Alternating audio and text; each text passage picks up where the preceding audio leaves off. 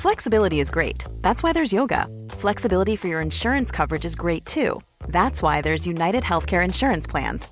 Underwritten by Golden Rule Insurance Company, United Healthcare Insurance Plans offer flexible, budget friendly coverage for medical, vision, dental, and more. One of these plans may be right for you if you're, say, between jobs, coming off your parents' plan, turning a side hustle into a full hustle, or even missed open enrollment. Want more flexibility? Find out more about United Healthcare Insurance Plans at uh1.com.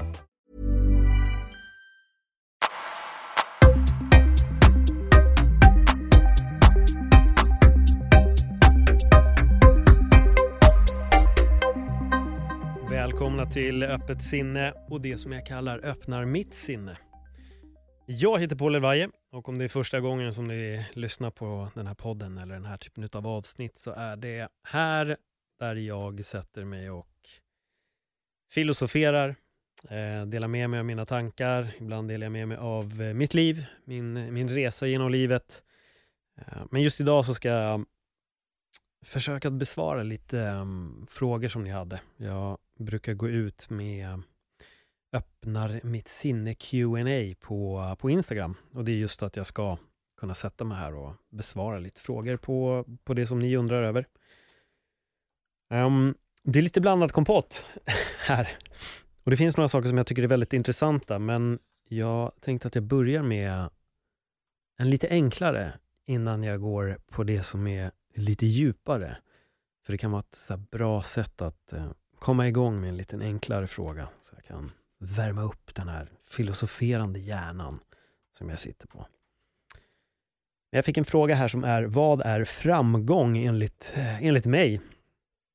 Eh, det där är en, tycker jag är en väldigt bra fråga och det är någonting som jag ibland brukar ställa till mina gäster också. Vad, vad är framgång? Jag brukar fråga, vad är framgång? Och sen brukar jag också fråga, vad är lycka? Eller så vänder jag på den. Vad är lycka för dig? Eller... Och det intressanta här tycker jag är, och, och, det här är verkligen det är fördomsfritt när jag ställer frågan. Jag vill bara se hur, hur personen resonerar runt det. Och det finns några gånger där jag har fått svar som har varit svar på samma, svaret har varit detsamma. Ehm, att framgång, eller att lycka har egentligen varit samma svar som framgång är för många. Sen finns det de som särskiljer på det väldigt bra och verkligen kan separera på framgång och lycka. Och, eh, jag tycker det är viktigt att separera på dem. Jag tror att många tror att framgång ger lycka. Jag tillhör inte den kategorin som tror det, att framgång ger lycka. Men jag har varit där. Det vill jag verkligen tillägga. Jag har verkligen tillhört den kategorin av människor som har trott att när jag kommer få, när jag har upp någonting, uppnått något karriärsmässigt, då, då kommer lyckan framgång och lycka går liksom hand i hand. Och det är väl det väldigt många tror. Jag tror att det är där den största missuppfattningen kommer. Framgång idag skulle jag nog säga att jag mäter på väldigt olika sätt. Ehm, det behöver inte bara ha med karriär att göra. Framgång kan vara att bara åstadkomma saker, att sätta upp ett mål och slutföra det. Det, det kan vara tillräckligt, tillräckligt bra framgång. Um, som exempel till, är till exempel allting som jag har gjort innan. Jag vet nu inte hur bra koll ni har på vem jag är och vad jag har gjort. Det här kanske är första gången ni lyssnar på min podd och så vidare.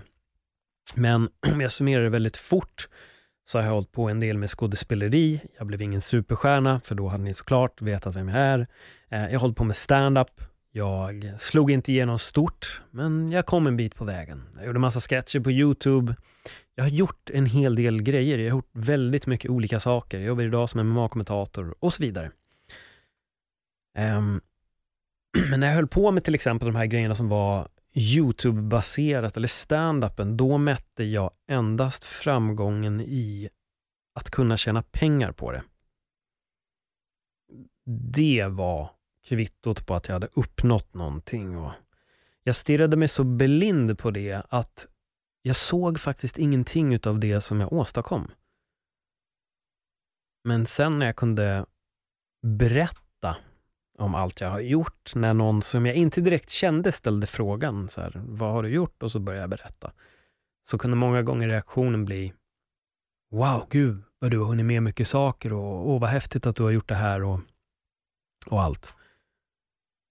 Men för mig var det inte det. Jag var, jag var helt blind i det. Och, och, och, det där tror jag är otroligt farligt när man bara mäter framgången på en destination. Som det berömda citatet, framgång är en resa, inte en destination. Och, och jag var så besatt av den här äh, ändhållplatsen där framgången var uppnådd. Och då, då jävlar skulle jag också vara lycklig. Fan vad lycklig jag skulle vara då. När jag hade åstadkommit allt det här. Och jag har pratat om det tidigare, det här med att man gärna lever längre fram i tiden, att då, först då ska jag uppnå allt det här och då kommer allting vara så himla bra och då...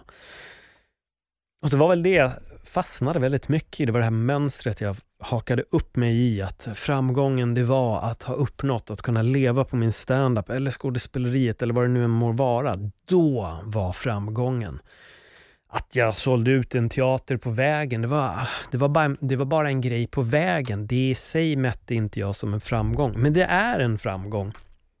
Det är en otroligt stor eh, framgång egentligen och jag tror att nu senaste tiden, senaste åren, så har jag istället börjat tänka ganska mycket på milstolpar i min framgångsresa, om man nu säger så. Att istället fira de här ah, stora händelserna som till exempel, förlåt jag så harklar mig här, men eh, som till exempel första gången som jag satt i eh, den berömda Champions League-studion här på, på, på Nent, så var jag så här, wow, äntligen sitter jag här. Det här ska jag fira. Nu har jag kommit in. Det är, inte först, det, det, är, det är första gången, men det är inte den sista. Det var min inställning. Och så hade jag aldrig kunnat gjort förut. Att nu kom jag hit, nu fick jag uppträda här eller jag fick göra det här, wow, det här måste jag fira, utan att vara bara, okej, okay, nu har jag fått göra det här, bra, men sen så är det det här och det här och det här jag ska uppnå. Och förrän jag uppnått det, så har jag inte uppnått någon form av framgång. Så jag tror att framgång är en fin, ett fint sorts mål, liksom att ändå tänka att man vill uppnå någon form av framgång, men jag tror man får definiera det efter vad det är man vill.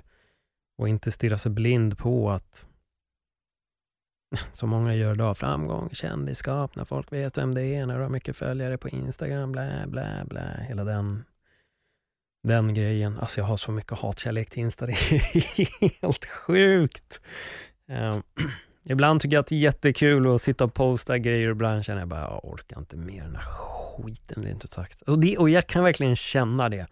Jag kan verkligen många gånger bara slita sig tu om vad jag behöver göra. För jag vet att man behöver, eller jag behöver använda de här sociala medierna så mycket mer än vad jag gör. Men ibland pallar jag bara inte alltså. Men jag borde. För jag vet att min Instagram kommer framgång. ja, men det, det, är, det är väldigt mycket att tänka på när det gäller just de här bitarna och eftersom att jag ändå eh, är någon form av offentlig person och producerar någonting som ska nå ut till massorna, då gäller det för mig att vara där och jobba. Eh, och det är väldigt viktigt och jag vet att det är väldigt viktigt. Men jag kommer nog säga som min vän Smile sa, att jag vill en dag att jag har någon som bara sköter allt det där åt mig. Det hade varit så otroligt skönt. Jag håller med. Det hade varit otroligt skönt att ha någon som bara postar alla grejerna. Sen skulle jag inte ha något problem att gå in och läsa, läsa DMs och sådär, gå in och kolla. Men... Och, och, och, till er som skrivit till mig, tack! Alltså verkligen, stort tack vill jag verkligen säga. Och jag ber verkligen om ursäkt om jag inte hinner med er alla, men ibland skriver ingen och då hinner jag med, då svarar jag ganska snabbt. Men sen ibland kan det gå ganska, ganska fort, speciellt om jag lägger upp någon story där jag får väldigt mycket reaktioner, då kan det bara vruff, och så har ert meddelande rasat ner. Och jag vet även vänner som skriver till mig ibland som jag inte besvarar, för att jag ser helt enkelt inte. Det går för snabbt och jag pallar inte riktigt gå och scrolla i den där. Jag gör det ibland, så sätter jag mig och scrollar i kapp och då helt plötsligt får man ett svar en månad senare. Uh, men där har ni det. Men som sagt, för att hoppa tillbaka då till, till framgång, så för mig framgång, det är att kunna jobba med något som får, jag utgår från mig då, får mig att må bra. Jobba med någonting där jag inte tycker att det är otroligt tråkigt att gå upp på morgonen. Utan att jag går upp på morgonen och känner, fan vad kul att göra det här idag. Och just nu känner jag så med allting som jag gör. Eh, jag är verkligen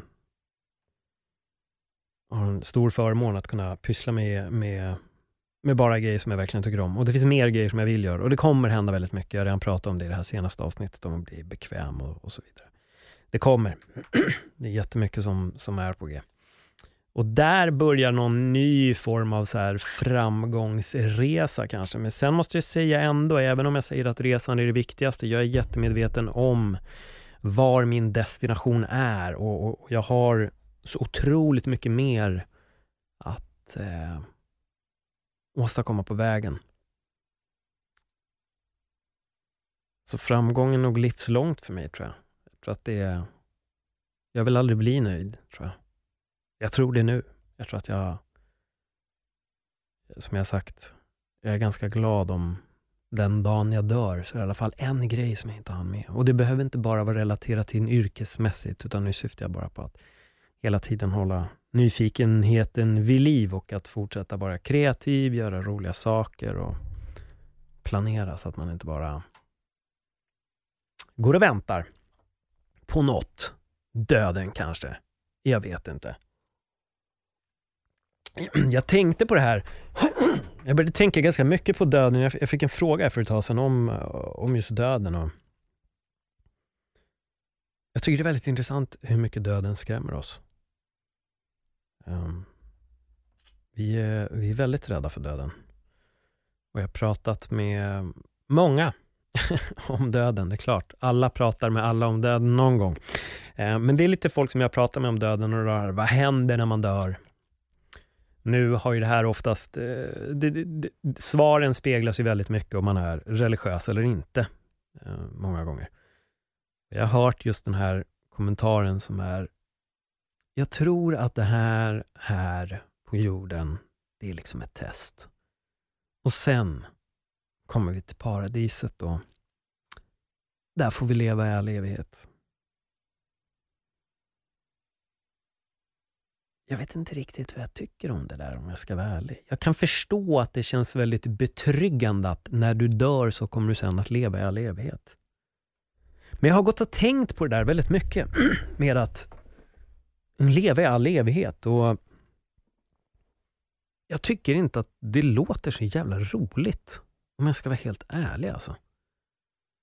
För då börjar jag ställa mig de här frågorna, så här, leva i all evighet, vilka ska jag leva med i all evighet? Hur är det i paradiset? Kommer alla helt plötsligt bara överens? Försvinner all den här idiotin som människor går runt med? Jag tänker typ när man går in och börjar läsa Facebook-statusar på Aftonbladet. Är det bara borta? När man har kommit till paradiset. Var är man? Vad gör man i en evighet? Livet på jorden är tillräckligt komplext och då är vi bara på en planet och vi tycker till och med att det är så jobbigt att vara på en plats så att under en pandemi vill alla ut. Och vi känner att det måste fan få gå ut och resa. Men hur är det i paradiset då? Finns det semesterdestinationer där eller är man bara på en plats? Är man bara på en plats med likasinnade? Är det så paradiset är uppgjort? Att alla som tycker och tänker som precis du gör, ni hamnar på exakt samma ställe. För vi vet alla hur en familjemiddag är. Det är jättetrevligt i början. Men när det är en familjejul och man ska spendera de här fyra, fem dagarna ihop så börjar man till slut känna att ja, okej, det räcker nu alltså. Nu, det, det är skitkul men alltså, alltså, det är så skönt att komma hem. Alltså jag vet att alla tycker att det är så otroligt skönt när man väl kommer hem. Men hur funkar det i paradiset? Hur funkar det? Vad gör man på dagarna? Går man och jobbar? Nej, det gör man inte. Har man en räkning att betala? Nej, det verkar inte som att man har det. Och det är där jag ställer mig frågan, är det verkligen så kul att leva i en evighet på ett ställe? Alltså, är det verkligen så otroligt roligt? Jag själv går nog lite mer med den här känslan att, nej men fan, när det är över så då är det över. Och det är nog helt, alltså det känns helt okej okay med mig om det är så. Faktiskt, det gör verkligen det. Jag har ingen sån här äh, storhetskänsla. Att jag måste leva i en evighet i paradiset. Nej, när det är över så det är nog ganska okej okay att det är över. För min del så känner jag att det är rätt okej. Okay. Nu kanske jag inte direkt tror på reinkarnation, men om jag skulle välja mellan ett paradis och en reinkarnation, då tror jag nog hellre att jag får börja om. Att jag inte kommer ihåg och startar om och börjar ett nytt liv. Gärna som människa då, där jag kanske inte sitter och drömmer om att åh vad kul och jag blev en fjäril i nästa liv. Nej, alltså då blir jag nog gärna en, en människa igen. Liksom. Jag känner till hur det är att vara pojk, så jag kanske skulle vilja leva det här pojklivet igen. Liksom. Och kanske bära med sig någon form av visdom ändå. Det kanske finns en anledning till varför vissa barn är lillgamla, som det kallas. Att de är skarpa och lite klokare än andra barn. Liksom. Återigen, jag tror inte kanske direkt på reinkarnation, men jag tänker ändå att det, det hade nog varit ganska nice. Eller är vi bara en energi som fortsätter att cirkulera ut i kosmos på något sätt och ha någon form av kontakt med den här världen? Jag vet inte. Jag vet inte hur många av er som sett den här på Netflix som heter uh, Surviving Death, tror jag det är. Jätteintressant om just folk som har haft nära döden-upplevelser är nästan fel att säga för att många av dem var bokstavligen döda under en längre tid. Eh, och alla kommer tillbaka med sina olika upplevelser. Det var väldigt, väldigt intressant att höra på, på deras historier. Däremot måste jag nog säga att jag tyckte det var väldigt tragiskt. Ehm, det var väldigt tragiskt för mig att lyssna på närstående vars antingen föräldrar eller barn var det nog mest. Det kanske också var släktingar, men, men, men jag upplevde mest att det var antingen föräldrar eller barn som hade en otroligt stor sorg över att eh, deras nära hade gått bort. Eh, jag har förlorat min lillebror, till er som vet, så jag vet att det är jättejobbigt att förlora en närstående, så jag vill inte någonstans, det, det jag är ute efter här, att jag förminskar inte deras sorg. Jag gör inte det. Och jag kan förstå att vissa förluster gör ondare än andra. Jag förstår det. Och jag har stor respekt för det. Men någonstans när jag lyssnade på de här historierna, så den tragiken som jag kunde känna, det som jag kunde uppleva som väldigt tragiskt var att de vägrade släppa taget om den personen som hade gått bort. Det var ett ständigt sökande efter tecken på att den här personen fanns kvar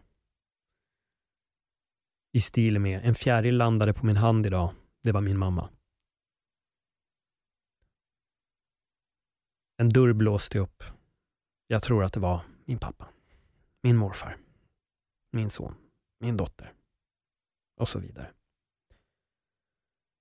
Sorgen som de här människorna gick runt på, den var så otroligt obearbetad. Att jag fick en stark känsla av att det är där de behövde jobba. Och jag tror att vi behöver kunna släppa taget. Även om det gör jävligt ont, vilket det gör. Som sagt, ni som har hört avsnittet med min lillebror, ni vet att det är ett djupt sår. Ehm, men jag tror ändå att man behöver där någonstans släppa taget. Eh, låta personerna få gå vidare. För det här med när vissa säger att jag känner att den här personen är med mig och det är jättefint och det är nog inte omöjligt om de här energierna finns på något vänster, de dyker upp ibland, absolut. Men det var några av de här där jag upplevde det nästan på, för mig kändes det nästan mer ohälsosamt det finns en balans i det här tycker jag. Det finns, det finns um, som sagt, det finns en balans på vad som är hälsosamt och känna att den här personen är med mig. Och sen finns det nog en, en punkt där det nog blir lite mer ohälsosamt. Uh, och där kunde jag på något sätt känna en, en sorg för dem. Att, att de inte kunde släppa taget. Men det är svårt. Det är, det är jättesvårt. Men ni har redan hört mig precis sitta och säga att när det är över så hoppas jag faktiskt att det är över för mig. Ehm. Jag hoppas verkligen det. Men jag har märkt det där fenomenet med folk att när en person mår dåligt, till exempel vi ser att de har fått en allvarlig cancer eller någon annan sjukdom och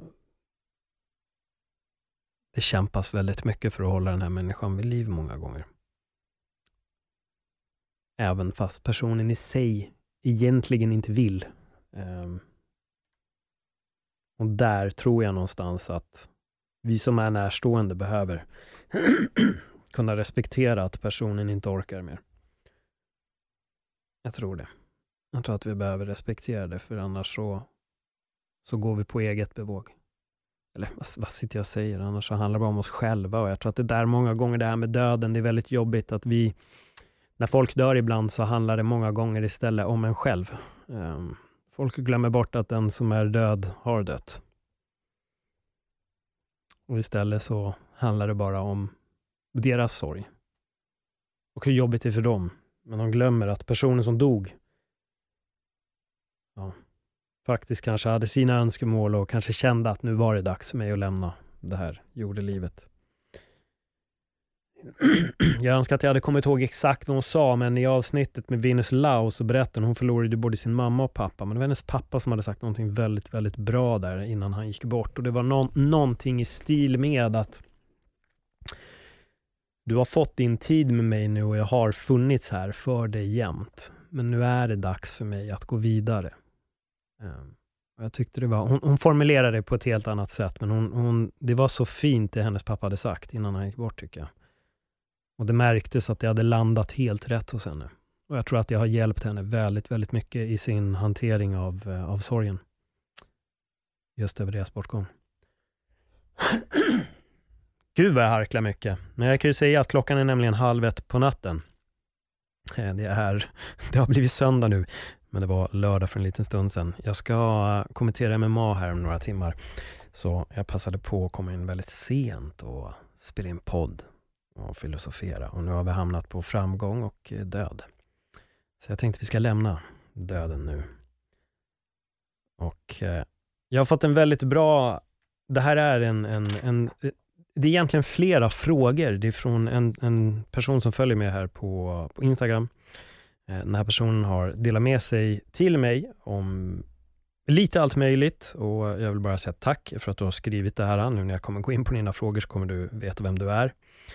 Eh, jag uppskattar verkligen alla er, för det är inte bara en person, ni är fler som har hört av er till mig. Ni har skrivit om att eh, podden har hjälpt eh, och så vidare. Allting ifrån från intervjuer, alternativt till avsnitt där jag sitter och pratar själv.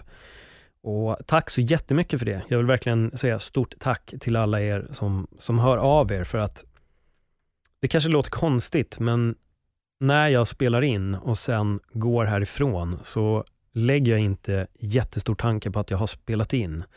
Eh, och det, som sagt, det kanske låter jättekonstigt, men eh, och, och, det blir lite det här, jag har spelat in så pass mycket nu så att jag tänker inte riktigt ibland alltid på att folk lyssnar. Jag vet att ni gör det. det som jag säger, det här låter jättekonstigt.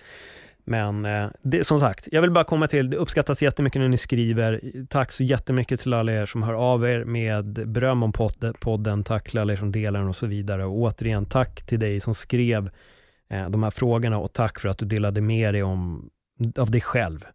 Eh, och jag hoppas att kanske de här eh, svaren som jag kommer med nu ska på något sätt kunna hjälpa mer och kanske hjälpa någon annan. Det handlar helt enkelt om självkänsla, att riva sina murar och att sluta bära masker. Självkänsla och självsäkerhet, det är någonting som folk ibland har väldigt, väldigt svårt att separera på. Jag tror att många tar fel på självkänsla och självsäkerhet, att man blandar ihop dem och jag tror att vissa personer vet inte riktigt ens att självkänsla finns. Självsäkerhet, det kan vara till exempel som för mig att kliva upp på en stand-up-scen och dra skämt. Det kan tyda på en otroligt stor självsäkerhet, men självkänslan kan vara helt förstörd ändå. Bara för att man går upp på den här scenen och är superbra och verbal utåt så kan man fortfarande ha en självkänsla som är väldigt skärrad med väldigt dålig tro på sig själv. Även om självsäkerheten är att kliva upp och känna att man är duktig på att göra de här grejerna, men självkänslan landar någon annanstans. Jag har pratat om de här grejerna tidigare, inte direkt kanske självkänsla på det sättet, men jag läste ju boken Mastery of Self med Don Miguel Ruiz Jr. Det är väldigt synd att den här inte är översatt till svenska, men den är skriven på en väldigt enkel engelska, eller kanske bara jag som tycker det, men det är en väldigt lättskriven bok. Den är lättsmält, den är lätt att ta in. Och han går in på väldigt mycket utav alla saker som har präglat oss under barndomen som kan ha försämrat vår självkänsla. Eh, det är en väldigt intressant bok och den är väldigt bra. Och jag skulle nog säga så här vad gäller självkänsla. För mig, jag har haft perioder i mitt liv där jag kan ha haft mycket mer självsäkerhet än vad jag, kan, än vad jag hade självkänsla. Jag lämnar det där bara, men, men så har det varit. Det finns ingen stor historia eller anekdot att dra, men det fanns en tid där min självkänsla och min självsäkerhet gick inte hand i hand. Folk upplevde mig som otroligt självsäker, men min självkänsla var inte på topp. Jag har varit väldigt ärlig med att när jag gick ur skolan så hade jag en viss bild av mig själv. Min självbild var... Den var inte äkta, rent sagt. Min självbild var inte äkta. Den var inte den rätta. Min självbild var väldigt baserad på vad andra tyckte och tänkte. Med tiden har jag jobbat och förändrat och, och, det börjar med att påbörja den här processen. Påbörja den så kallade inre resan. Jag tjatar om det här väldigt mycket, om den inre resan. För det är så jävla viktigt. Jag försöker att inte använda mycket svordomar när jag spelar in podd, men här vill jag verkligen göra det för att poängtera hur viktigt det är. Den inre resan är A och O. Även om du anser att du är nöjd med allting, du tycker att du kanske har uppnått allt, framgång, succé, jag har en fantastisk familj. Vad bra. Men hur mår du där inne? Vad ser du när du tittar dig i spegeln? Ser du en person som du känner att vad vacker den där människan som tittar på mig är? Vilken fantastisk person. I mina ögon är den här personen perfekt.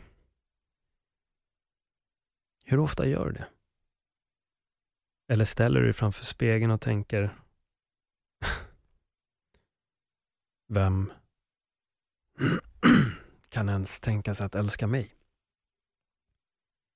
Jag ser inget bra ut. Jag har kollegor på jobbet som ser bra ut, men det gör inte jag. Varför ska jag få någon som tycker om mig?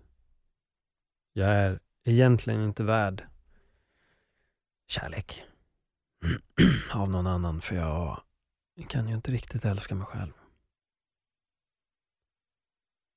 Känner du igen dig i det jag säger här nu? Är det så du ser på dig själv i spegeln? Eller ser du på dig själv med de positiva ögonen? Fan vad snygg jag är. Jag kan få vem jag vill. Jag kan göra exakt vad jag vill.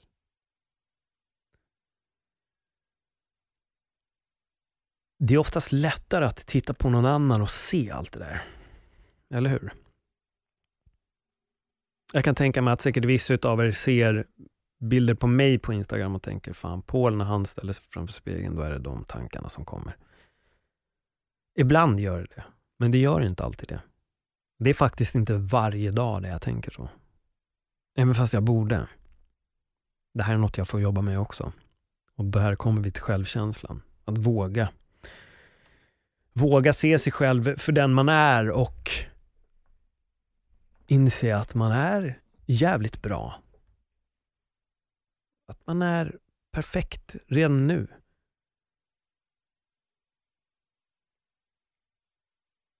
Men det är svårt. Det är svårt. Jag förstår att det är väldigt svårt. Och jag tror här kommer alla de här maskerna fram. För att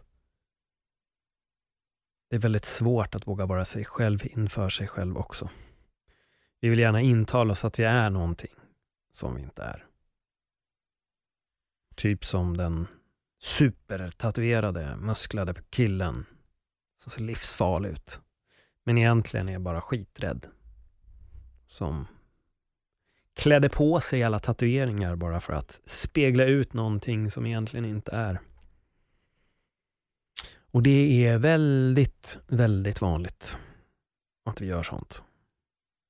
Så jag tror många gånger försöker vi sätta på oss den här masken samtidigt som vi tittar oss i spegeln också. Så tar vi på oss den här masken för att vi vill inte riktigt ta av den heller.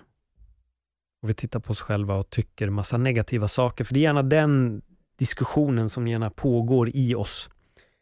Den interna kampen om varför vi egentligen är inte värda något. Mm. Och som sagt, det är svårt. Det är svårt. Men gå fram och ljug framför för dig själv istället. Testa det. Som min teaterlärare en gång sa med knackig polsk accent. Fake it tills du make it, sa han alltid. Och nu blev det inte ens en polsk accent, utan nu blev det min, min version av hans citat på helt fel sätt. Men det funkar också.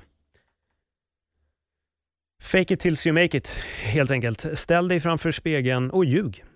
Eh, bestäm nu att från och med nu, när du ställer dig väl framför en spegel, om det är nu direkt eller om det är om en timme eller på kvällen eller på morgonen, vad det än är. Ställ dig där och ljug för dig själv. Om du har den interna rösten som säger till dig att du inte är värd någonting, så vill jag att du varje dag från och med nu i sju dagar går fram och bara blåljug för dig själv. Förklara för dig själv hur jävla bra du är. Säg att du är så otroligt snygg, även fast du inte känner det. Men ljug för dig själv. Säg bara till dig, fan vad du är snygg. Vilken vacker människa du är. Du är fantastisk. Du kommer göra så bra ifrån dig idag. Du kommer le lite extra till folket och du kommer få ett leende tillbaka. Men börja med att ljuga för dig själv. Säg att du är bra. Förklara för alla. Förklara för dig själv i spegeln att du är otroligt bra. Testa det. Testa och ljug för dig själv. Om du hela tiden intalar de negativa grejerna, testa och bara ljug för dig själv. Och gör det en vecka och sen fortsätter. Om du märker att det funkar, bara fortsätt. Fortsätt. fortsätt. Till slut blir det sant. Det är det. När man börjar intala sig grejer till slut, ja, så börjar det också bli en sanning. Men självkänsla, att våga riva murar och det är väl där det börjar någonstans. Alltså det, vi, vi, alltså det här med murar är väldigt intressant och eh, jag skulle nog säga att vi, vi bygger väldigt mycket murar, speciellt om vi har blivit eh, vad ska jag säga, svikna i kärlek. det är väl den, den eh, största anledningen till varför folk river murar. Första gången man blir kär så går man in i det med Mm, stor naivitet. Man bara slänger upp dörren när man låter den andra personen att sparka in dörren till sitt hjärta och så står man där och bara ”Gör vad du vill med mig” och så går de in och bokstavligen sparkar sönder ens hjärta. Och sen sitter man där och gråter och blir ledsen. Och nästa gång tar man det lugnt. Man tillåter inte personen att sparka in dörren, men man ställer den på glänt och säger hej, titta in här. Det finns ett brustet hjärta, men kom in och hälsa på. Kanske du kan reparera mig. A lot can happen in the next three years. Like a chatbot may be your new best friend. But what won't change? Needing health insurance. United Healthcare Tri Term Medical Plans are available for these changing times. Underwritten by Golden Rule Insurance Company, they offer budget-friendly, flexible coverage for people who are in between jobs or missed open enrollment. The plans last nearly three years in some states, with access to a nationwide network of doctors and hospitals. So for whatever tomorrow brings, United Healthcare Tri-Term Medical Plans may be for you. Learn more at uh1.com. Personen reparerar sakta men säkert ditt hjärta.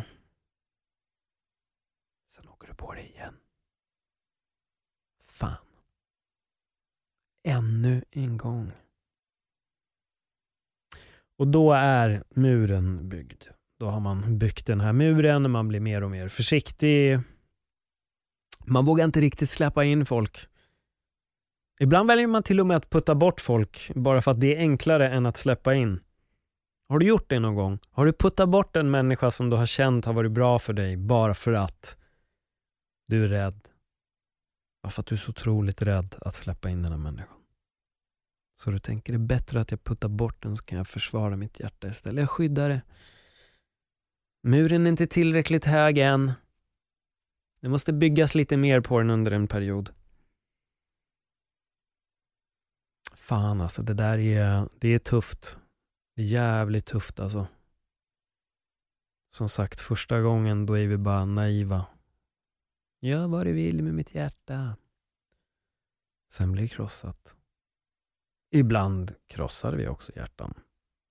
Jag har, fått, eh, jag har krossat och jag har fått bli krossad. jag har fått smaka på båda. Jag har gett och jag har fått. Och det var tufft. Och jag tycker absolut inte att det är kul att göra någon besviken heller. Att, att krossa ett hjärta är fan inte roligt alltså.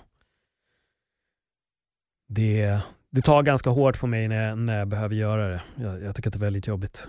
Jag tycker det är väldigt jobbigt att, att göra någon ledsen. Det, det känns aldrig bra.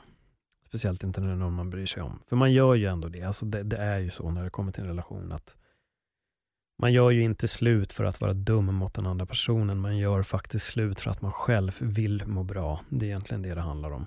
Eh, många gånger fastnar folk i relationerna för länge och det slutar istället bara med att det är en själv som blir sårad. Och den andra personen mår inte heller bra för att person nummer ett har inte känslor. Um, men det är alltid någon som blir ledsen. Det händer såklart att det är relationer. Bara, Fan, vi har nog tröttnat lite på varandra. Visst har vi? Ja, Men du, vi skakar hand på det här och så hörs vi om en vecka. Liksom. Ah, nice, nice och så allting skitbra. Men, men det, är, det är inte alltid så lätt när det kommer till kärlek och relationer. Det är ju tyvärr inte det. Det är ju tyvärr inte det. Men jag tror ibland även där behöver man släppa taget och eh, våga släppa in en annan person.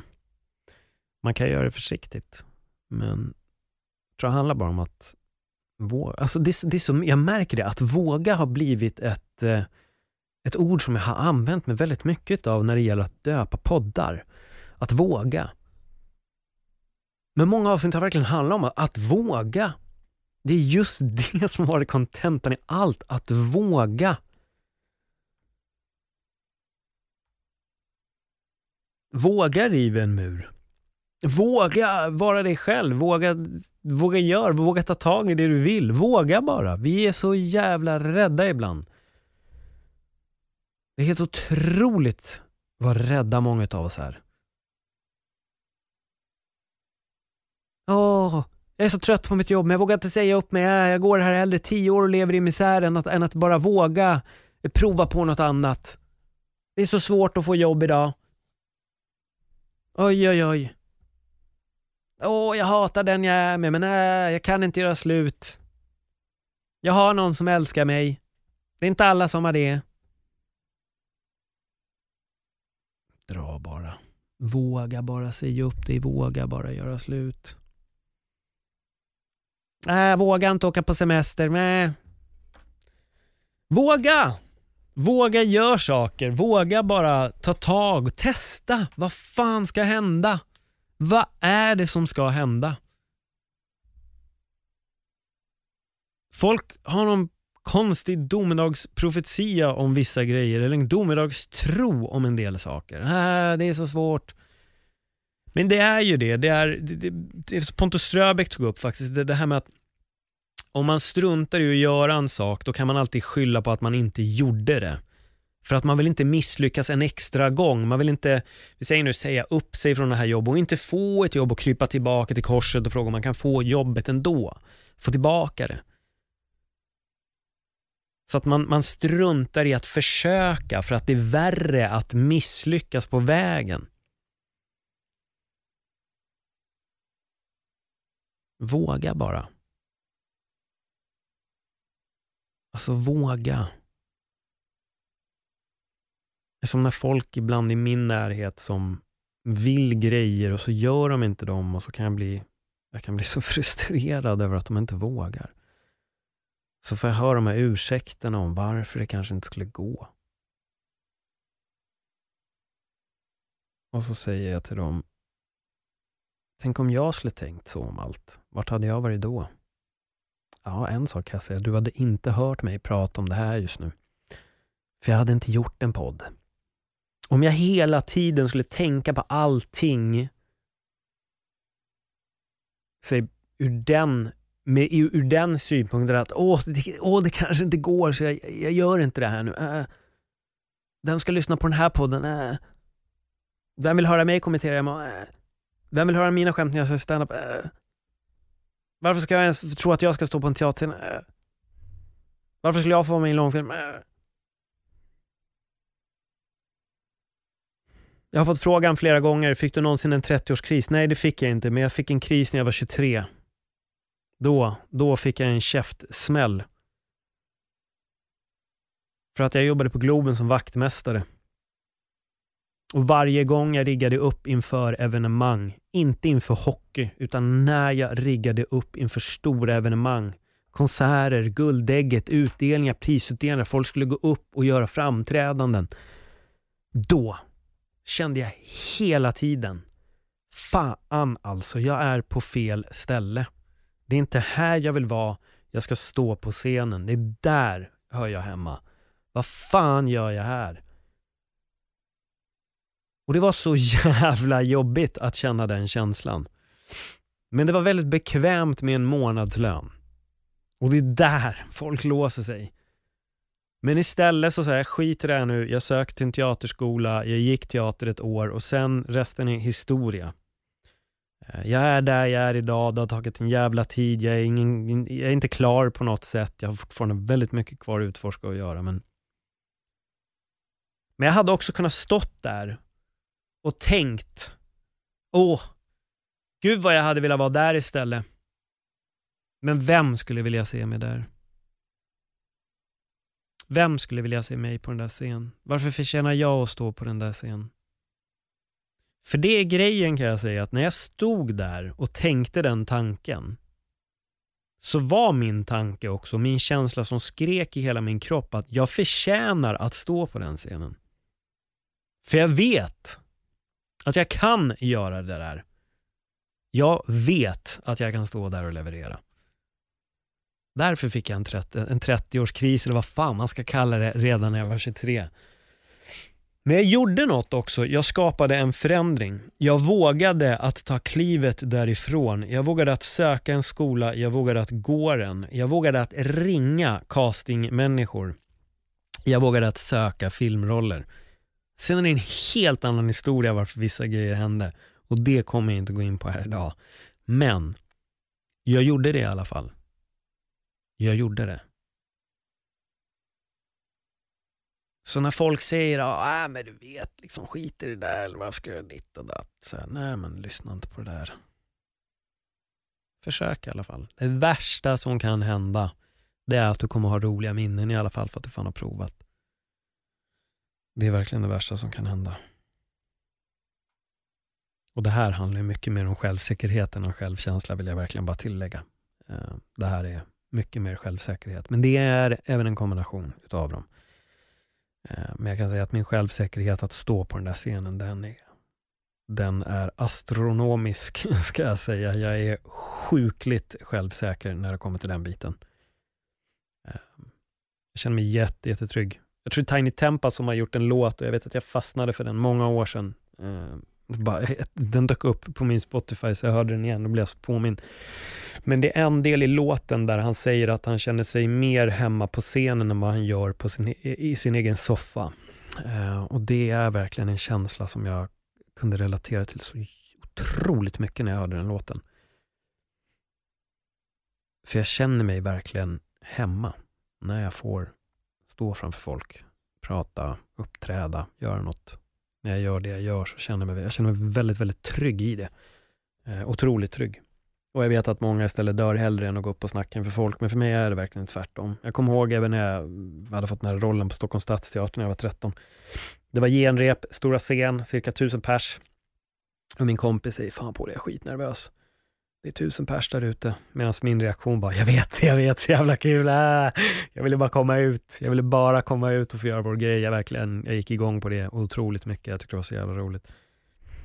Um, jag kan sakna det där. Jag, som jag, fan, jag måste tillbaka till teaterscenen på något sätt. Inte att jag behöver skådespela, det är inte det, men jag vill tillbaka till en scen. Jag vill tillbaka och, och jag vill göra det här inför folk. Jag vill prata om sånt här. Det här är det som jag vill snacka inför folk och jag ska, jag ska lösa det. Det kommer. Det kommer. när pandemin är över på ett eller annat sätt i framtiden så ska det bli någon form av öppet sinne, kanske öppna mitt sinne-turné, jag vet inte. Jag får mycket idéer här nu när jag sitter och tänker högt i nästan en timme, som vi har gjort mer. Men um, som sagt, självkänsla, våga riva murarna, sluta bära masker. Våga vara dig själv. Våga vara dig själv. Och det är svårt, jag vet. Alla undrar, vem är jag? Hur hittar jag mig själv? Och som jag själv har gjort, identifiera mig väldigt mycket med sakerna jag gör istället för att våga identifiera mig med mig själv. Och vem är jag? Är jag mina attributer? Är det att jag är en rolig person eller att jag har mycket energi, mångsysslare? En empat, en känslig människa eller liksom vad, vad, vad är allt? Vem, vem är jag? Folk sticker på resor för att hitta sig själva. Jag fattar att, att folk är vilsna och, och hela den biten och det är därför jag också säger att upptäck dig själv istället för att hitta dig själv. Eller som Mårten Nylén sa. Nu minns jag, jag tror Bernard Shaw som har sagt att vi har ett helt liv på oss att skapa oss själva och det är helt fantastiskt citat. Alltså det är verkligen väldigt bra. Vi har ett helt liv på oss att skapa oss själva. Jag tror att det blir en förvirring när man, när man mer lägger fokus på, man hela tiden ska hitta sig själv. Vem är jag? Vem är jag? Vem är jag? Vem är jag? Och ställer den frågan. Vem är jag? Vem är jag? Vem är jag? Vem är du? Vem är du? Våga skapa dig själv. Våga bli den absolut bästa versionen av dig själv. Våga vara den bästa versionen av dig själv. Se Till att skapa den bästa versionen av dig själv. Och det är en process och den, den tar aldrig slut. Det är hela tiden pågående. Som självkänsla hela tiden. Alltså, man får jobba med de här grejerna hela tiden. Hela, hela tiden. Men istället vill vi sätta oss framför TVn och eh, binga skit, rent sagt, istället för att kanske ta en halvtimme till att bara säga, jag sätter mig och mediterar en liten stund här och utforskar lite mina inre tankar. Men nej, istället drar vi på oss hörlurar och åker till eh, jobbet eller vad det än är och bara lyssna på musik, lyssna på musik, lyssna på Paul här som pratar. Men, men ibland måste du också stanna upp och inte bara lyssna på mig utan faktiskt också lyssna på dig själv. Sålla i allting som jag har sagt och utvärdera det och kanske applicera vissa bitar till ditt eget liv eller bara känna att Paul snackar massa skit och det är okej. Okay, liksom. Ehm, det är nog ganska många som kommer tycka att jag snackar skit. Någon gång kommer det komma kommentarer. Där Paul, han är så full av skit och han snackar bara en massa skit. Och då kan ni skratta lite för själva och säga så här, ja, det sa han ju faktiskt redan år 2021. Men det är alltid så. Det är alltid folk som kommer tycka att man är full av skit. Men å andra sidan så tror jag att de som känner så, de har inte lyssnat så här långt in på den här podden, för nu har jag suttit och pratat ganska länge. Och om du har gjort det, då är jag ganska säker på att de här tankarna resonerar ganska bra med dig. Tror det. Att du vill utforska. Du vill, du vill nå någon form av förändring. Och där är det, återigen lite det där med maskerna och det här, alla, alla, alla, inte murar nu, men lager av vem man är. Alltså det är, jag tänker på det där ofta, alltså för att vi vill ofta ha ett, vi vill gärna sätta folk i ett fack och vi vill gärna sätta oss själva i ett fack. Och det här har jag också pratat om tidigare. Ehm, men det är svårt för att det finns så många lager och jag inser bara själv hur många lager till mig själv det finns. Jag har så, det finns så många sidor.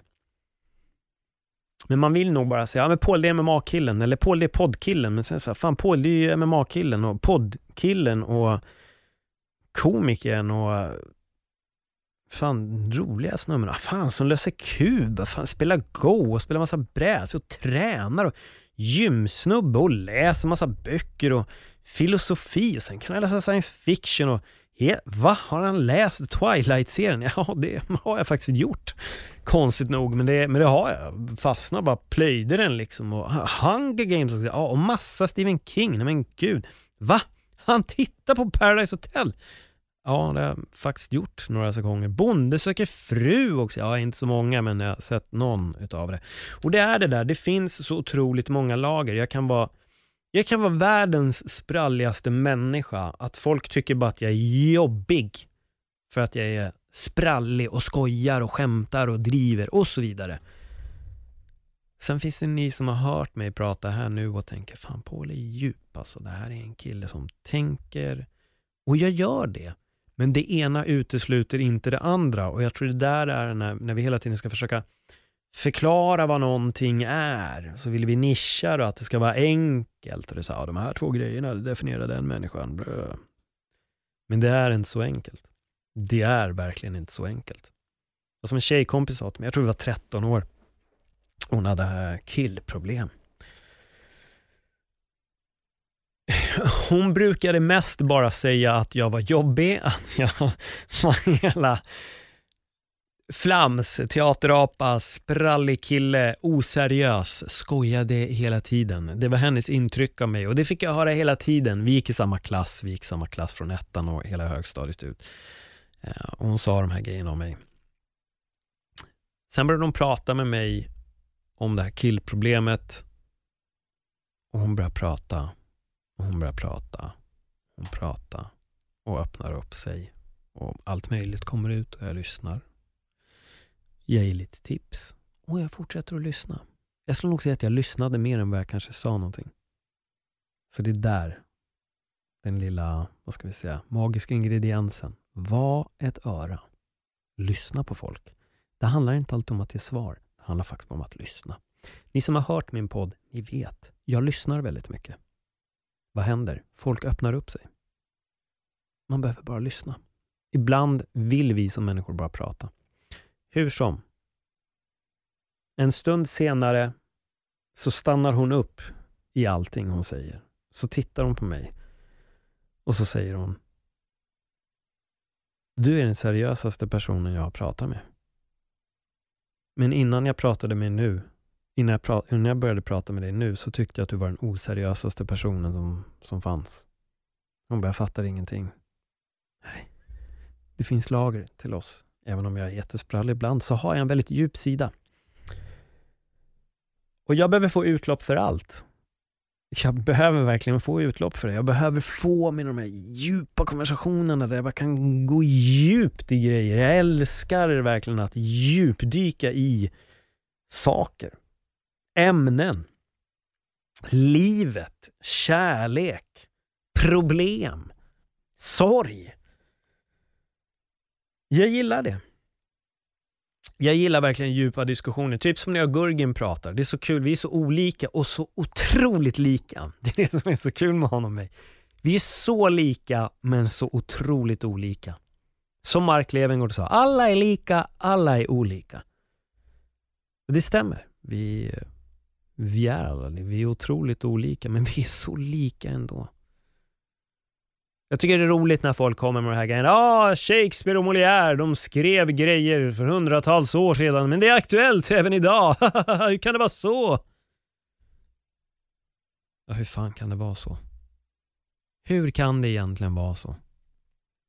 Förklara för mig skillnaden på problemen under den viktorianska tiden och idag. Den enda skillnaden på problemen idag är att folk vet inte hur de ska använda dator.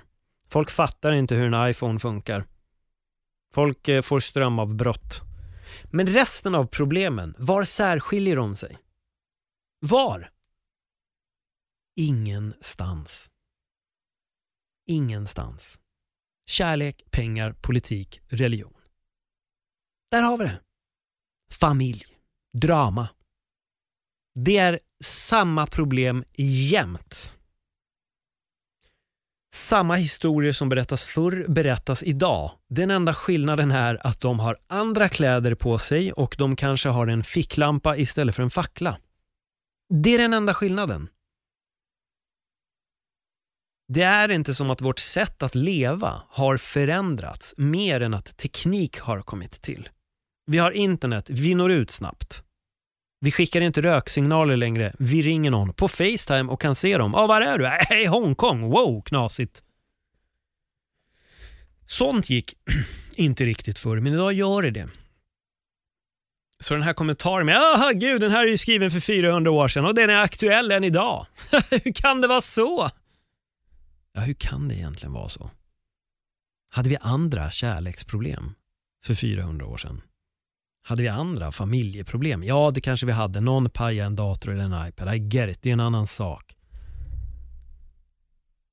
Men på den tiden så var det ändå samma typ av problem. Det var inte att bilen var paj, det var att hästen hade dött.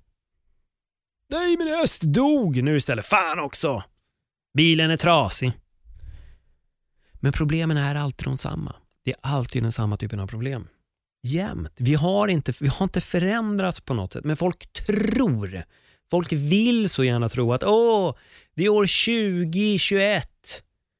Vi kan inte jämföra oss med de som levde på 1600-talet. De hade inte samma kärleksproblem. Jo, de hade samma kärleksproblem. De hade inte samma problem med pengar. Jo, det hade de. De upplevde fattigdom. Det fanns rikedom. Det var klasskillnader. Allt det där har alltid funnits. Det är inte ett nytt fenomen. Det har alltid varit. Men vi vill tro. Ja, det har utvecklats så mycket nu. Senaste åren vet du. Nej, vi har inte utvecklats mycket. Vi har bara teknik. Vår teknik har utvecklats och det går jättesnabbt. Det gör det. För det är inte som att vi läser i väntan på Godot där han drar upp en iPhone för att ringa någon. Nej, så är det inte. Men så är det idag. Men problemen är fortfarande de samma. Därför kan vi fortfarande relatera till det för att egentligen har ingenting förändrats. Det är likadant idag som det var förr. Förutom teknik. Det är den enda förändringen. Och det är väl den som egentligen ger oss all stress tror jag. Så att idag sitter vi på en annan stressfaktor mot hur de gjorde då. Tänk dig själv när de skickar iväg ett bud. När kommer han få det här brevet? Ja, det kommer ta mig sju dagar att rida dit. sju dagar. Jag beställde hem massa grejer från Tomman i Tyskland och jag hade ju fått det på tre. Förut var man tvungen att rida liksom, sju dagar för att kunna ge ett budskap till ett meddelande till någon.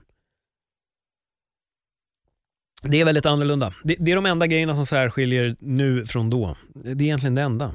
Teknik. Resten av problemen är exakt, exakt samma. Det är därför vi fortfarande kan relatera till idag. Men vi dumförklarar också på något sätt mänskligheten som levde för hundra år sedan när vi vill tycka att ja, hur kunde de eh, hur kunde det vara så likt som nu? Ja, det har inte hänt så jävla mycket. Vi har inte direkt blivit smartare. Eller kanske vi har lite, men fortfarande går vi runt och gnäller om samma saker. Ja, det är några som vill komma hit och ta alla dina pengar. De vill åt dig. Jag garvar så mycket, jag satt och tittade, alltså jag skrattar så jag dör den här, jag vet inte hur många, jag vet inte hur många som har följt det här Matt Gates, republikanen i USA, eh, som har blivit anklagad nu för, för trafficking och uh, köpt sex av tjejer och det verkar som att vissa ska ha varit mindreåriga och, och ja, det är en, en jävla soppa.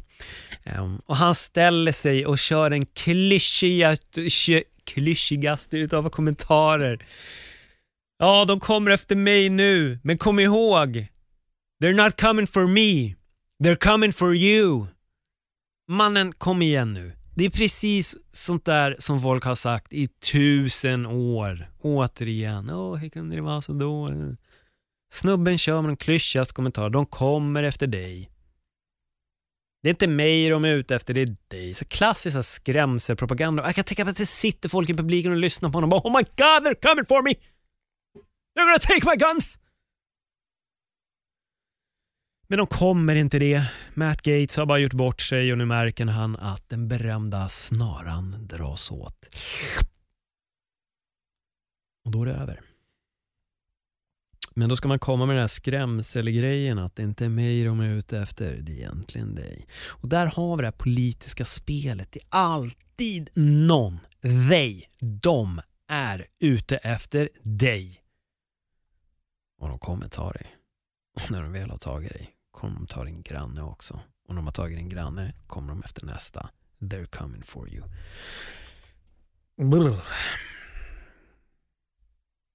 Och folk lyssnar på de här människorna och blir också skräckslagna istället för att ta lite vara på sitt eget liv istället bara. Sträva efter sina egna mål och visioner och inte lyssna på massa domedagsprofetier.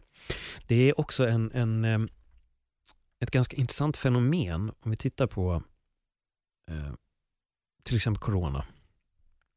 Eh, då blir den här domedags, det, det, det kan bli domedagsprofetia enligt vissa och, och, så vidare. Men historiskt sett så har folk alltid trott att jorden är på väg under.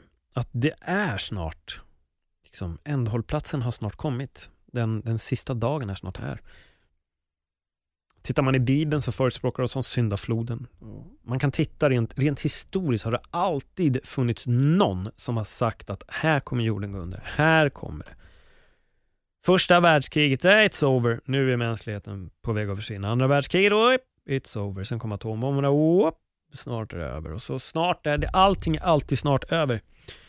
Och jag, jag, jag, vet att jag kunde tänka lite i det där för några år sedan, så tänkte jag, fan alltså det är nog snart över ändå. Alltså, det är nog snart över. Sen började jag verkligen kolla och så började jag verkligen se, men vad fan, folk har alltid tänkt att jorden kommer gå under. Jämt. Backar vi rent historiskt. Folk har alltid trott att det kommer ta slut. Att det här är den sista, det här är den sista fasen. Vem vet, det här kanske är det sista kapitlet. Det kanske är så. Men om man går på väldigt många miljoner år liksom, så kan också det sista kapitlet vara jävligt långt. Det kan vara väldigt långt. Men jag tror däremot att de har en tid på när jorden, ah, bokstavligen alltså, kommer gå under. Eh, och jag tror det har att göra med att solen har slutat brinna eller något sånt där. Eh, att då kommer liksom den här galaxen i princip vara klar. För att det verkar som att galaxer har en en tid, det finns en tidsspann. Liksom. Solen kommer till slut att brinna upp. Sen om det stämmer eller inte, jag har ingen aning. Men den, det, det låg väldigt långt fram. Alltså det låg väldigt långt fram. Alltså det är så många generationer fram att jag tror nog att jorden på riktigt har hunnit gå under innan det, innan det händer. I alla fall så som vi behandlar det nu. Eh, så tror jag nog det. Intressanta tankar så här när klockan har slagit eh, ett på natten. Märker jag. Jag tror det är dags för mig att avrunda. jag känner att jag håller på att spåra iväg här, men det här kanske var det bästa grejen egentligen för mig att komma in och spela in de här avsnitten sent. Jag tycker det är väldigt roligt att göra de här avsnitten. Alltså det är verkligen jättekul och jag hade bara de här frågorna när jag kom in som jag tänkte att jag skulle ta upp och jag har egentligen inte hunnit ta upp allting heller. Um, men jag tror ändå att vi, vi nöjer oss här. Jag kommer ska försöka att börja lägga upp det lite mer frekvent. För som sagt, jag, jag gillar verkligen att göra de här avsnitten när jag bara får sitta och, och prata av mig lite. Och um, Ni har skrivit till mig att ni uppskattar dem, så stort tack för det. Jag kommer fortsätta producera. Om det är något speciellt som ni vill att jag tar upp så skriv gärna till mig på, på Instagram. Att Paul del Valle. Alltså Paul del Valle heter jag, men det är Paul del Valle. Eh, följ mig gärna där och eh, skriv och dela gärna de här avsnitten. Om de resonerar med er så, så dela dem gärna. Jag, jag skulle uppskatta det jättemycket. Och man kan stötta mig på Patreon. Jag är som sagt väldigt dålig på att promota det här. Jag tror att jag har två stycken personer som backar mig på Patreon just nu och stort tack. Eh, och jag vill verkligen bara tillägga att om det är någon gång ni vill backa mig på Patreon så gör det gärna nu för att jag håller nämligen på att göra väldigt mycket för att förbättra den här podden. Eh, så allting som ni kommer med just nu, det hjälper bara mig att speeda upp hela den här eh, processen. Så tack så jättemycket. Och kom ihåg, alltså, våga. Våga bara. Lyssna inte på den negativa rösten inom dig. Om, om du har en negativ röst som vill trycka ner din självkänsla, lyssna inte på den. Den, den är irrelevant. Skit i den. Våga lev. Våga, våga skratta. Våga gråta, skulle jag nog säga. Våga skratta, vad fan säger jag? Alla skrattar. Våga gråt. Om du har tyngd i dig, våga släppa ut det. Våga gråt. Det är manligt att gråta, kom ihåg det. Låt ingen säga någonting annat. Jag har bölat som fan i mitt liv alltså. Who gives a fuck? Min pappa sa till mig en gång för många, många år sedan att uh, han sa att jag har alltid haft massa vänner där jag har kunnat gråta ut och hade jag inte gjort det hade jag säkert mått väldigt dåligt. Och det är, har han en väldigt stark poäng i och jag, jag har sagt det här till, till en del personer de har alla sagt, gud vilken smart pappa du har haft som har sagt det. Och de har faktiskt rätt. Jag har nog aldrig fattat riktigt hur rätt de har haft, för jag tror också att det har gjort att jag har... Gråta har aldrig sett som fult i min familj. Utan har jag varit ledsen så har jag fått vara det. Det har inte varit så här, du pojke, du ska inte gråta. Det sa i och för sig min grannes mamma till mig. Jävla kärring. Vem fan säger så ens? Men det är den inställningen många har. Så jag anklagar inte henne för det ändå, men fortfarande. Vem fan säger så till ett barn? Äh, du pojke, du ska inte gråta. Nej, och du är, vadå, gnällig? Man ska inte gnälla. Men jag var ju bara fem år. Men, men hon skulle förklara för mig att jag skulle inte gråta. Jag minns inte varför jag grät, men, men jag minns verkligen den där kommentaren. Och jag, jag minns den än idag. Och jag har sett henne några gånger idag. Jag är så här, där är du. Den där jäveln som ska förklara för någon vad de ska göra. Jag hade jag suttit och skrattat och inte sagt något. Men återigen, våga gråt. Det är, ni ser, jag har så jävla svårt att avsluta de här grejerna och bara fortsätter att snacka på. Men eh, våga gråt. För eh, jag tror verkligen det min farsa säger att vågar man inte släppa ut den sorgen så då är det väldigt lätt att man börjar må dåligt. Och ibland kanske bara en bra jävla gråtsession man behöver för att så här, få ut skit, att rena liksom. Eh, ja, det är det. Och du är bra. Jag vill verkligen påminna dig om det. Du som har lyssnat så här långt, du är en fantastisk eh, människa. Låt ingen säga något annat. För de snackar bara skit. Tack för mig. Hej då.